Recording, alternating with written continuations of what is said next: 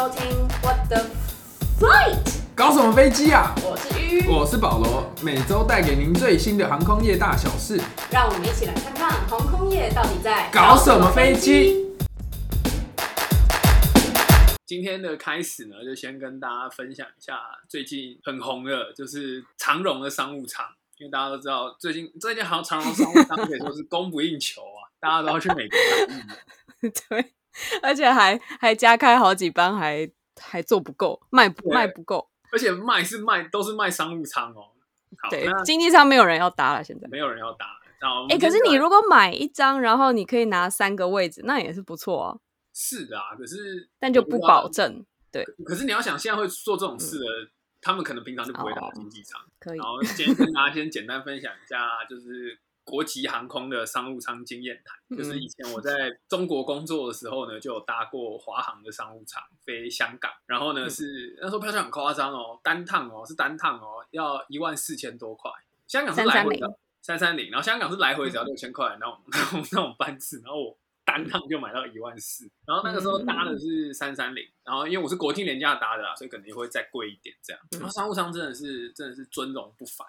首先你在登机的，就是你在 check in 的时候，他就会给你一个贵宾室的一个券，然后就可以去贵宾室里面吃到饱，然后你可以洗个澡再上飞机，就是超就是你可以整个人很舒服的上飞机。然后又那你这样要多久以前就要就要到机场？哦，我当然是提，哎、我都花那么多钱了，我当然是提前三三四个小时就到机场啊，他一可以然后吃一个小时，然后洗澡洗半个小时。差不多是这个意思，然后就在里面假装自己是商高级商务人士，殊殊不知只是就是只是去就是去工作，但绝对不是什么高级商务人士。然后呢，也就是只是花一万四而已，对，然后你可以优先登机啊，然后到上面就行李也可以先拿，对不对？对，然后他的空姐是会一个一个问你你需要什么服务什么，然后菜单什么的，就是很精致，就像你高级餐厅一样，然后连餐具都是铁做的，还不是塑胶的哦，是铁哦，他会帮你先摆好，一个一个摆好，然后呢哎、等一，下，嗯，这个阿联酋经济舱也有啊。好那那我没办法，我是搭华航的，我现在讲华航，我不讲阿联酋。然后好好，你继续。然后华航华航，可是因为三三零比较旧啦，所以其实整个嗯硬体的设施就没有想象中那么好，就我没有那个命可以达到三五零。然后然后之后就下飞机，你又可以是先下，然后呢嗯行李也会先拿，它上面还会写 priority，就是说你是最、最优先的，嗯，嗯就是一个字啊，爽。所以我们今天的主题就是来讨论一下商务舱这个东，商务舱以及头等舱。那为什么会有头等舱这个东西的出现？其实，在飞机刚发明的时候啊，大家是没有头等舱的。为什么？因为你只要能搭飞机，你搭的就是头等舱，因为你只有对高级商务人士，你才可以负担得起那个机票。可是到而且其实，嗯，好，继续。哦，然后这其实，在二战结束之后啊，因为为了要打仗，就有很多没有在用的空飞机，然后又有很多退役的飞行员想要继续当机师，这样，然后就有很多很新兴的航空公司出现，然后就希望说，哎，要跟旧有的来竞争。那一些旧有的航空公司就发现客人被抢走了之后，就开始推出这种不同服务、不同价格的机票。然后又在之后有像七四七这种大型客机的出现啊，就让人本机舱的设计有了更多的可能。他们就会开始在里面塞什么塞酒吧啊、塞电影院啊、塞呃独立淋浴间啊等等。然后又后来到了一九七八年之后，美国政府就是开放了航空公司可以完全自由的经营。这边要补充一下，就是因为之前美国政府就是他们有一个呃，就是限制限制航空公司的经营，就比如说他们要哪一间要飞什么航线，然后每一间每一条航线的票价要怎么定，然后它可以卖的机位有多少，然后而且它的飞行的频率还有。就是都会受到限制，所以说，而且还有就是限制新的航空公司进入市场，所以这样变成说，他们要跟别人不一样的地方要在哪里呢？就是可能就是比如说像刚刚我们说七十七出来的时候，可能在里面加一些酒吧啊，然后开始分仓等啊之类的，因为。在就是规定之下，其实就是获利非常的单薄，而且就那时候的平均使用率，就是呃，在航空业里面有一个名专有名词叫做 load factor，就是比如说你一架飞机里面有一百个位置，然后你只卖了五十个位置，那你的 load factor 就是五十趴，所以就那时候。的使用率其实比五十趴还要再低。所以就变成后来就是大家就开始 complain 啊，就说哎，他们大家都就是赚不到钱，然后就只能在比如说食物或是组员的品质或者是飞行的时间上面去做就是竞争。可是那就是还是不无也不是不无小呃叫什么，就还是赚不到什么钱啦。对对，所以后来在一九七八年的时候，好不容易就是大家一直去跟政府就是 complain 这样。然后游说，所以最后才好不容易就是 deregulation，就是解解禁，然后自由化之后，就是航空公司在经营上才可以有更多的自由。然后之后就到了两千年以后呢，就是高级商务人士又多了一个新选择，那就是可能我们之后会讲到说，哎，现在头等舱遇到了什么样的一些挑战？其中一个就是私人飞机的兴起，就是因为现在。有非常非常多的人买得起私人飞机，所以又 多了一个新选择。哎，你不用过海关，你也不用托运行李，然后呢，你又不用跟别人挤，你就自己驾，多爽！对啊，自己爱坐哪里就坐哪里，爱躺就躺，这样。对，然后呢，其实头等舱啊，是我们接下来就会基本上是只讲头等舱。那头等舱就是包含商务舱，但是呢，它又比商务舱又再更高级，这样子。我们先把名词定义好。那豪华经济舱就是属于经济舱的部分。就是我们你我这种普通市井小民会打的，但现在要讲的是头等舱，其实已经很多航空公司不不提供了，就是他们已经慢慢减少这个舱等了，就是因为其实变为商务舱这样子，对，变说商务舱的 level 又在更提升，然后就取消了头等舱这样，因为其实。头等舱跟商务舱的区隔，有时候其实我分不太清楚。我就觉得，就是啊，像现在商务舱越越做越好，那头等舱是要好去哪里？就是，而且 说实话，等下我们会分享一些航线啊，以及一些就是世界上前几贵的飞机机票，它的舱等。虽然它是头等舱，但是我必须说实话，我看了一些照片，我是觉得。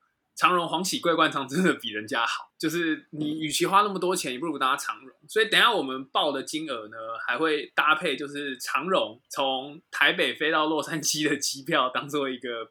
当做一个基准啊，给大家一个比较的参考。那但当然，有的硬体设备还是会有些微的差异啦。那就是各家航空公司看自己如何去设计，然后如何去吸引人，这样比起来没有输哎，就长荣是真的不错。好，这个我们等下再讲。但长荣长荣没有没有头等舱这件事情，他们只有经呃，他们只有叫什么商务舱，商务舱跟华航都是。啊，新宇我不知道，新宇可能等三五零。新宇现在只有对，等三五零啊，我们再来讨论新宇，再来讨论。好，那我们再来弄一集，就是比较三家国际航空。然后呢，我们先讲第一个，就是大家对于奢华航空的代表，就是阿联酋。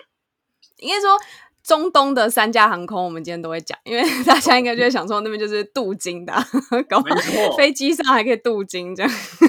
那阿联酋呢，就是他从纽约飞到要代表。杜拜的 A 三八零来回要价两万三千块美金，就两万三是多少钱啊？六六百万呢？没有啦，八九十万啊，三三二六七七哦哦哦，对，八十几万啊，对，嗯，飞一趟六百多万，你会飞？我觉得再有钱人都不会飞哦，几十万可能有可能，搞不好他下去什么都帮你包啊，也也是啊，那它是套房。然后又是对私人的早间跟酒吧，就是等于说说你你把你的公寓搬上飞机，然后在上面你会就可以住在里面那种感觉。我自己看到那个示意图是觉得这个真的是超扯。我那时候就是哎前几呃就是 Airbus 的那一集，就是那时候有说我们有去 Airbus 参观它的那个就是那种呃有点像样品机的那种感觉。然后他们其中三八零。就是他的内装，就是拿阿联酋的内装来来放在那，就是当样品这样。然后，所以我们就去参观到说，哦，他的酒吧就真的很像那种夜总会，就是 中间是一个那个那种 bar 嘛，然后旁边是那种长排的沙发椅，就是很像夜总会的那种。长排沙发椅是给你睡的，还是是给你坐的？啊？坐的。啊。哦，就是专门否喝酒的。他对，他不是给你说你飞的时候坐在里面，不是，不是。它只是你中间哦无聊，你可以去那边跟人家就社交一下，然后然后然后已经比你经济舱的位置还要大，还要大，对，因为你是可以走动的，你知道吗？你是可以在那边走动的。然后还有那个私人澡间，我觉得也很浮夸，它整个就是大概就是真的是很像你一个家家里面然后的那个卫浴设备，只是它它就是干湿分离。然后虽然说湿的地方有一点小，就是可能就只够。就是你转身这样而已，可是外面的就是什么梳妆台啊，然后各种 Lily Coco 全部一应俱全，就是如果要很夸张是可以的，是可以的。你直接你真的可以躺下来，哎，就是那个是大到你可以躺在那边的哦，你就赖着不要走这样。虽然我 们可是嗯，没有你先，可是我觉得阿联酋的头等舱比较不适合一种人。做就是可能会有幽闭恐惧症的人，因为他是你一进去，你就是一搭你登一登机进去之后，你左转，然后它左边那一区就全部都是这种套房，他们所谓的套房。然后它是从天花板到地板，就是是封起来的。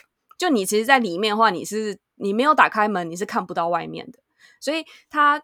虽然标榜说是隐秘性很高，就你可以直接整个拉起来，然后没有人打扰的，然后没有人打扰得了你，可是就是会有一种很你就被局限在那个空间里面的感觉，就是它是没有对外窗户的这样。对对，那我搭飞机当然比较好啊。你看这个服务就不行，他就是不想让人家打扰你啊！你想在里面干嘛？可是你看外面的，看我说你看飞机外面的窗户，就是有谁会在那边打？哦，是啦，对，但这就见仁见智。但比如说像阿联酋他们这个，就是非常非常的浮夸的代表，就是因为他们的机舱设计，就是比如说，因为三八零就是双层嘛，那他们的头等舱是放在楼上，就第二楼的部分。那楼上的部分呢，头等舱总共有十四个位置。然后这个是在从最前面机头到翅膀，就是机翼的部分，中间只塞了十四个人的位置，然后可能中间还包括就是他们的那个 bar 啊，还有还有那个厕所之类的，对，还有娱乐设施。但是呢，同样的位置的楼下，就是一般我们正常人、呃普通人、贫穷人士坐的地方，就是从机翼最前端到机头。总共塞了一百四十个人，你知道吗？差了十倍这样子。对，就相同的空间哦，就十四个一百四，就真的是天堂跟地狱。好啦，乖啦，你能搭飞机就就先偷笑。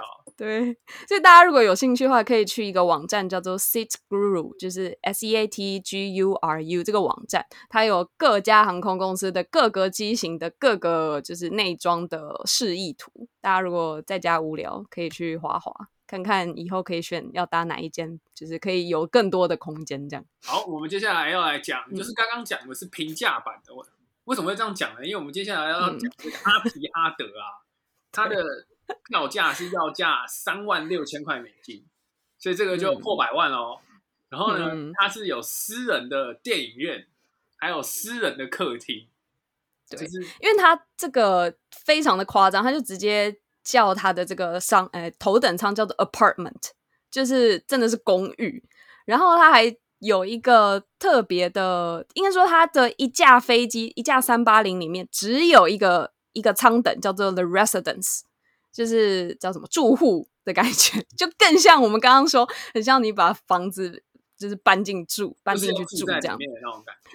对，而且它里面是有你的那个 residence 的空间里面是有一个。客厅的，然后还有一个自己的私人厕所，还有房间这样，所以就整个是非常的夸张。但我觉得阿提他的好一点点的地方是他的那个，像我们刚刚讲说。阿联酋那个会有幽闭恐惧症嘛？但是阿提哈德这个是还好，它这是半开放的，所以你如果踮脚或是高一点的人是可以看到外面，而且它还可以就请别人进来坐，就变成说好像面对面这样，一个人是坐在就是那个放电视的那一侧，然后你就是坐在正常的位置，是可以这样面对面坐着，然后还可以一起吃饭。接下来最后一个就是卡达航空，那这个票价呢，我们之后补上，就是卡达卡达的这个。商务哎，叫什么头等舱？他们有一个帮他取一个名字叫做 Q Suite，就是它非常夸张的原因是因为它可以有 double bed，叫什么？嗯，双人床。对，就是比如说在商呃在头等舱中间，就靠走道这一侧，他们会有两个是位置是并在一起的嘛。所以你如果一次想要就是在空中上也要两个人一起睡觉的话，你就把这两个位置都买下来，然后它中间就会帮你放下来，中间会本来会有一个隔板，它就帮你放下来，然后你就可以把它并成一个双人床这样。那它的隔音好吗？你问我，哎哎哎，不过想到这个卡达，它的那个它的它的那个隔板，就是刚刚说会有幽闭恐惧症的隔板，它是完全非常低的，它是它是它是等于说一开始你上飞机的时候，其实算是没有隔板的，然后你是要要隔板的时候，你再自己拉起来，所以这个这个这个隔音效果，我我。们先先不讨论好了，就是这隔音效果就不会太好。好，对，但是呢，卡达的这个三八零啊，就是，呃，应该已经算是时代的眼泪了。就是 上礼拜卡达 CEO 有就是受访，然后他那时候就有在这个访谈中说，就是这个三八零呢，就是买三八零这件事情是他们做过最错误的决定之一。然后他也觉得三八零是一个天时地利都不合的时代下的产物。就是很可怜，被遗弃、被唾弃成这样子。对，那讲了那么多呢，我们现在要来讲一下长荣的商务舱是多少钱。我们刚才讲的几万、几万、几万。长荣的、长荣如果是飞经济舱啦，飞到美国来回哦，就是大概五万到六万。没那么贵吧？两三，我我记得三四万而已啊。没有那个，那是因为我我是查，就是现在疫情，然后是最近，哦哦，现在这真的就比较贵。那商务舱最近比较贵哦，是十二万台币。其实十二万也还好啊。就说真的啦，就是对哦，真的是很便宜啦，人家是百万，我们差了十倍，就是完全没有办法。嗯，可是呢，长荣也是之前也是有得到就是商务舱是五星的评价，所以呢，嗯如果你想要体验 CP 值高的高级体验的话，长隆的黄黄喜桂冠舱是很推荐的。我现在讲的是七七七的那个，那七八七的因为太新了，就比较没有这些平等，但是七七七嗯是国际认证的很棒的商务舱。可是七八七看起来也很厉害，就在他们的官网上，看起来，就是比七七七还要再更升级的感觉。等你解封去飞一次再跟我们分享。你要帮我出机票钱？懂啊，要打我这边那这边最后再提一个那个新加坡航空，就是大家想到奢华的旅游，应该不可能没有想到新加坡航空吧？但是他们就是刚刚说的那种双人床的始祖，他们是第一个在在空中，然后在三八零里面说可以用双人床的，而且它不是像刚刚是隔板降下来，它是真的就是对货真价实的摆一个双人床在里面。对，它就是一个空间，然后有椅子，还有床，就是一个房间。它就是把饭店搬到飞机上，对，我觉得很夸张。而且其实前面刚刚讲的那三间，就是呃中东的那三间，你不管怎么样做，你还是会有一种你是在搭飞机的感觉。可是我觉得这个新加坡航空的看起来非常的舒适，诶，就是很像你在你自己的房间，完全不像搭飞机。就是你把窗户外面全部披成黑色的，然后你就可能是以为这是哪一个很新的商务旅馆那种感觉。对对，很夸张。而且人家刚刚我们说阿联酋的头等舱的位置有十四个嘛，那在相同位置呢，这个新航它的头等舱就只有六个位置，所以可以想可想而知，它的那个整个空间是 double 的。就是它就是真的是又更贵了，厉害厉害。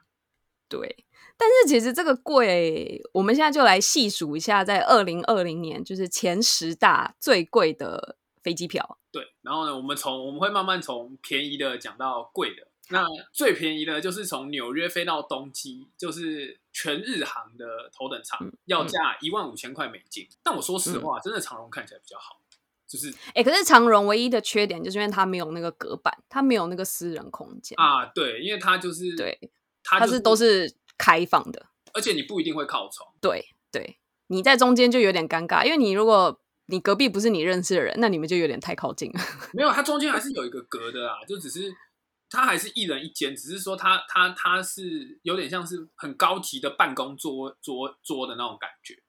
嗯，就它不是但就是还是隐隐秘性，如果是还是偏不足了。就是对，就是跟跟那些一，就它不是一间一间的，它还是一个座位对对然后再来就是纽约飞到阿布达比的阿提哈德 A 三八零公寓，嗯这个是比较低配版，就是要这才一万六哎，一万六，其实蛮便宜的、啊。低配版一万六要四十八万，可是你，哎，你你自己有一个 apartment，欸 好，我无言，这个我我我我我我我不发表评论。好好继续。然后再来就是纽约飞到新加坡的，我们刚才讲的新加坡航空的，要价十八万，哎，一万八千四百块美金。对，可是这个数字，因为我们刚刚说我们这是二零二零嘛，但是这个一万八千四百美金是二零零四年的数据，因为我现在它三八零已经没有飞了，所以已经查不到。我觉得它应该要两倍，嗯我猜。如果是放我也觉得，而且又加上通膨对，就是现在对现在机票跟以前机票真的比，真的很夸张。是不一样的，对。然后再来就是呢，有纽约飞到新加坡是维微针 Atlantic 的 Upper Class，要价两万块美金。然后再来呢，就是七这个这个我觉得很特别，是纽约到香港的七七七国泰航空的七七七，要价两万块美。然后我这个特别在哪里？我飞过这个航线，就是、嗯就是真的就是国泰航空的七七七从纽约飞到香港，我实在是不懂为什么它可以开那么贵，因为就是一架很普通的飞机，商务舱看起来超级普通，我不懂。然后再来还是他哦，嗯好，没事，没事，没事，继续。然后再来是纽约飞到新加坡的 Swiss Air，它要嗯两万两千块美金。这个听这个这个就是比较没有真的那么有名的航空公司。瑞士航空，它其实是在德国汉莎航空集团下面的一个，哦，但它的对它的没有这么有名，就是呃，就舒适就叫什么高级程度而言，好像接下来接下来这个我反而觉得比较特别，它的航线是纽约嗯飞到北京，是嗯 Korean Air 的头等舱。大韩航空，大韩航空也是有三八零跟七四七的客机都还在服役的，就是所以它对头等舱也是可以用的，就是空间很大的那种。嗯然后再往下，可是为什？么会是北京飞 纽约对，这就是我觉得很特别的地方还，比较贵？就是比较特别的地方。然后再来就是旧金山飞到阿布达比，就是阿提哈德航空要两万八千块美金，然后再来是洛杉矶到杜拜是 Emirate 的，就是阿联酋的，要价三万块美金，就是终于到我们最高级的部分。然后呢，嗯嗯，其实我觉得到三万块这边都还算是平价版，因为接下来两个是真的有让我吓到的 价格。首先呢是纽约到香港是由 Lucensa，就是汉莎航空的头等舱，要价四万三千块美金，看这个真的超扯，就是到底要多高级才可以开到 四万三千块美金？但我们刚刚没有介绍的汉莎航空，对。所以对这边我们无从无从评断，但对对给大家做一个参考。第一名就是我们刚才介绍的阿提哈德，从纽约飞到阿布达比，要的嗯 Residence 要加六万四千块美金。你就是把你自己的房间搬上机，这样就是飞飞一趟，你就可以，你就可以，呃，在台湾买一个可能一可以买买个厕所那样的概念。可以。对好，买个两瓶之类的。介绍个介绍完就最大的那个，不就是几家比较最贵的机票之后呢，我们要来讲一下，就是其实在美国啊，因为商务舱的是美国航空公司的主要来源，就是达美航空在二零一八年的财报上，商务舱跟经济舱的收益占比是三比二，就是我觉得超级夸张的，我真的不懂为什么就是。全世界有那么多有钱人可以搭商务舱，所以呢，就很小看了，对我小看了，想要抢抢攻这个市场，所以呢，捷兰航空呢开始提供商务舱的市场，要来嗯一起瓜分这个大饼，让更多人可以用比较平价的方式来搭到商务舱。而且他们是飞跨大西洋的航线，然后他们就是要采用 Airbus 的三二一 LR 跟 XLR。现在 LR 已经交机了，但他们还在等 XLR 交机。然后他们还把这个商务舱的名字取叫做 Mint，就是薄荷的那种感觉，就很感觉很清新啊。然后而且他们很主打的就是商务，呃，对，商务舱就可以躺平，就跟我们家搭过新宇也是，嗯，我搭过捷兰航空，我觉得它是我在美国搭到飞行体验最好的一家航空公司。是哦。它的椅子在经济舱就爆干舒服，真的是像沙发一样。然后我印象超是用皮的，对不对？我对是，皮的，它是皮的哦，嗯然后是嗯经济舱是联航哦，嗯然，后就很舒服，然后上面我记得还有网络，因为我在上面用 YouTube 看两金刊集的最后一集，我印象超级深刻，就是联航，然后这些东西全部都有，然后机票超级便宜的，就对他印象非常。它它真的有，就是比如说跟西南航空比，它真的有这么便宜吗？我记得那个时候嗯我是从奥兰多飞到纽约，好像台嗯台币也就只要四千块吧，我记得是一百多块几。哦，那感觉可能还是比其他就是主打廉价，比如说西南航空来比，就是还要再贵一点点，但是还是很便宜的，就是跟其他的飞行种。体验是，你嗯跟我说，就是他如果嗯推一个餐车送餐点来，你跟我说他是一般嗯航空公司，我绝对会信的那一种。嗯，就没有像、我觉得得没有像 Air Asia 有那么浓的联航感，就是联航感，对，嗯就是你不跟我讲它是联航，我不知道它是联航的那种公司，就飞行体验所以这是一个很特别的体验。对那 JetBlue，大家可以记一下，以后对去美国的时候可以搭可。以飞飞看，真的很便宜，真的很。然后呢，嗯。接下来就是要来讨论一下，那商务舱这种高级的飞行呢，遇到了什么样的挑战？第一个最嗯大的挑战就是现在呢，开始有越来越多的 private jet，就是呢，嗯。私人的喷射机可以供这些人做选择。像嗯。台湾就有一家 base 在松山机场，嗯。叫做艾维特航空，它就是嗯。专门提供包机的服务，让你可以搭他们私人的飞机到处飞，那你就不需要再过海关啊或者什么，反正就是专人帮你搞定了，因为大家是私人，私人哦，私人。然后呢，再来那所以是买一张票，对，然后那架飞机就全部都是你的，所以你要带，好像就是、哦就是买那架飞机的使用权，然后它可能会限制你说你可以带多少人。哦，所以它不是算人头的，就对的，它就是包机，包它就是机，只提供包机，嗯只包机包机只包机。，OK，然后第二个呢，就是因为疫情的关系，所以像是视讯软体啊，以及通讯软体的兴起，就像我们现在其实这几集的 Podcast，我们也都是远端在录音的。那这种软体的兴起，也就造成说啊，既然免费的东西，你干嘛要花那么多钱去飞这一趟？所以就呃，还会遇到一些挑战。